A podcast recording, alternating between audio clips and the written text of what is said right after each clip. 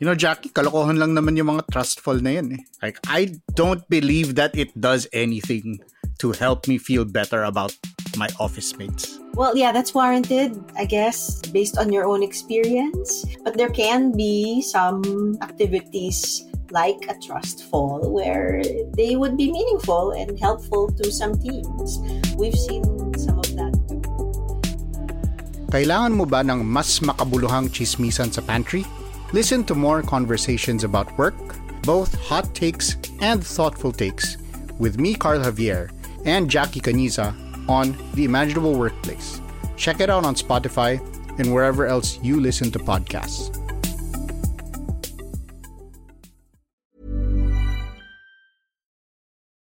Hi, I'm Franco Luna Puma Podcast. You're listening to Teka Teka News, balitang thinking, hindi breaking. In this episode, Now it's estimated by the United Nations that we have a deficit around the world of 1.8 billion people not living in adequate housing.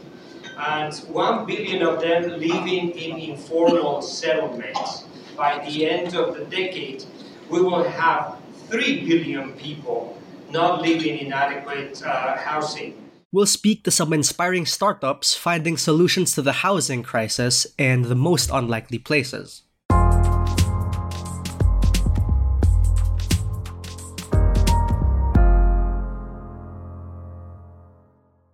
Asia Pacific is also home of half of the world's informal settlers, and the pace of urbanization is also increasing and growing in our region.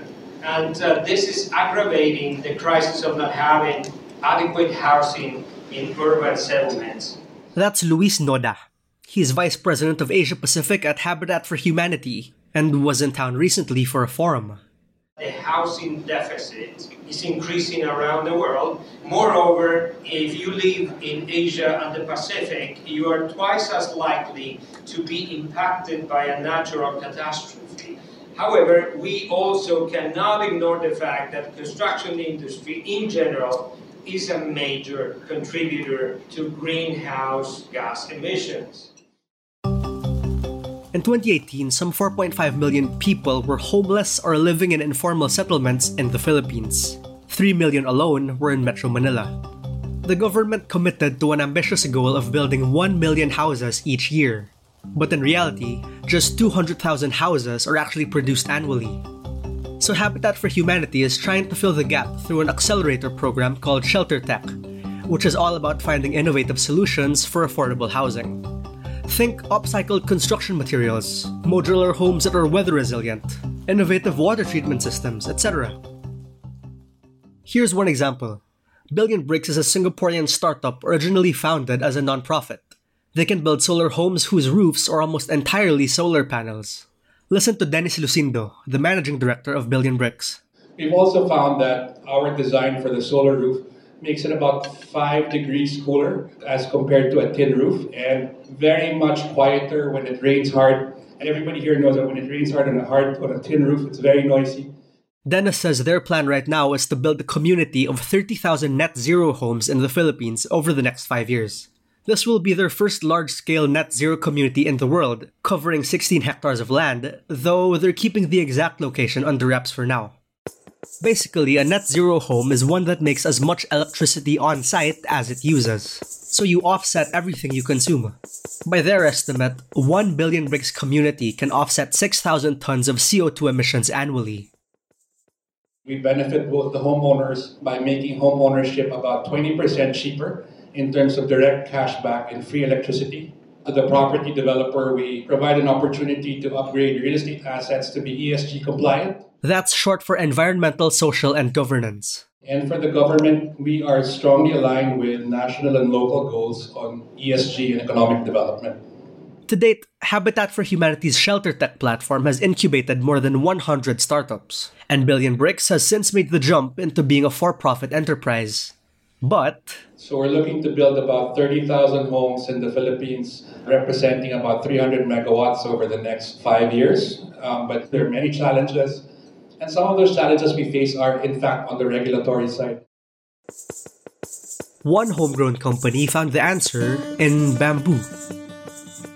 This is the problem that we have in the Philippines. We need 1 million houses every year because there's a big deficit. We can only produce 200,000 houses when we need 1.2 million. The problem with scaling that solution that we have now is that all of our major construction materials are carbon emitters.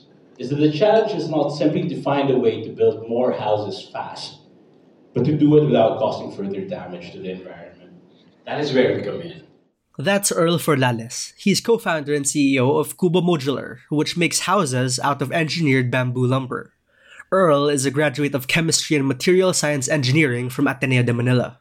Our patent pending system allows us to produce a home that's this size, which is about 64 square meters, in five days. In our factory, we use one truck to deliver it to the site, and in three to five days, we're able to assemble it into a fully assembled home that you can use. Those aren't any regular houses, though. They're modular ones that are built from framed bamboo boards. And that matters because it only takes three years to grow bamboo that can be used for construction. That's compared to the 30 years it takes for traditional hardwood here in the Philippines. One ton of engineered bamboo has already harvested 600 kilograms of carbon dioxide from the atmosphere when it was growing. And in this form of engineered bamboo, can last up to 50 years. In 2018, Cubo was awarded first prize by the Royal Institute of Chartered Surveyors in the UK. He bested dozens of competitors around the world. Judges said Earl's idea stood out for its simple yet well thought out solution to the housing crisis. We're pausing for a quick break now. When we return, we talk to a startup using plant fiber and waste to make walls.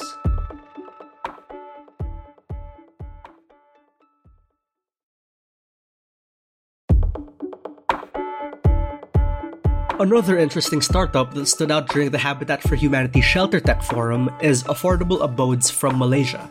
The company uses something called Kenafcrete, a proprietary material they invented by mixing fiber from the kenaf plant and waste biomass. They then use these to build prefabricated wall panels for houses. Here's Tim Tan, founder and CEO of Affordable Abodes.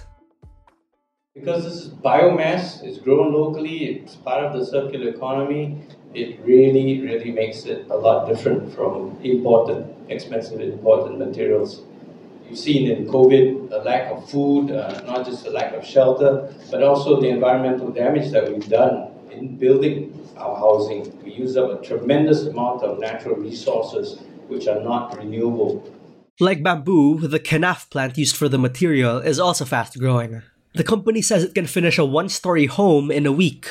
What we do is we build a frame, a light steel frame, which gives it structural support, and the infill of that is actually Kenafcrete. Kenafcrete is made out of waste biomass and is used uh, with lime to make Kenafcrete and infill the wall panels. These are structural wall panels, and they're much lighter and faster to build with because they're prefabricated. These ambitious startups are just among 10 to come out of Habitat for Humanity's Shelter Tech program. Not everyone is into building houses. Others are focused on waste and water treatment. But all of them aspire to make safe, reliable houses more affordable across Southeast Asia. Habitat's VP for Asia, Luis Noda, says there's a particular sense of urgency in the region there's a growing number of people that are part of the aging population. And that is making us redefine the conventional concepts of household vulnerability when it comes to housing. In many countries, the average housing vulnerable person, a person that could end up homeless, is a woman 50 years or older. The housing sector has generally struggled to attract and support entrepreneurship. We know that there is more that we can do.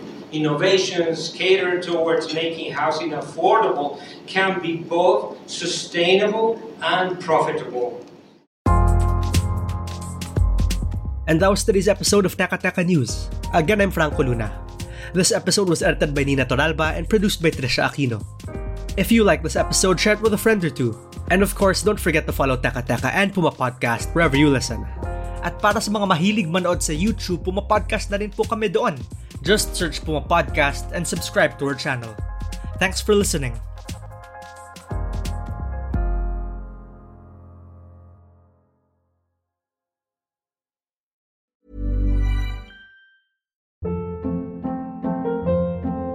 Hold up. What was that? Boring. No flavor. That was as bad as those leftovers you ate all week. Keke Palmer here, and it's time to say hello to something fresh and guilt-free. Hello Fresh. Jazz up dinner with pecan-crusted chicken or garlic butter shrimp scampi. Now that's music to my mouth. Hello Fresh. Let's get this dinner party started. Discover all the delicious possibilities at hellofresh.com.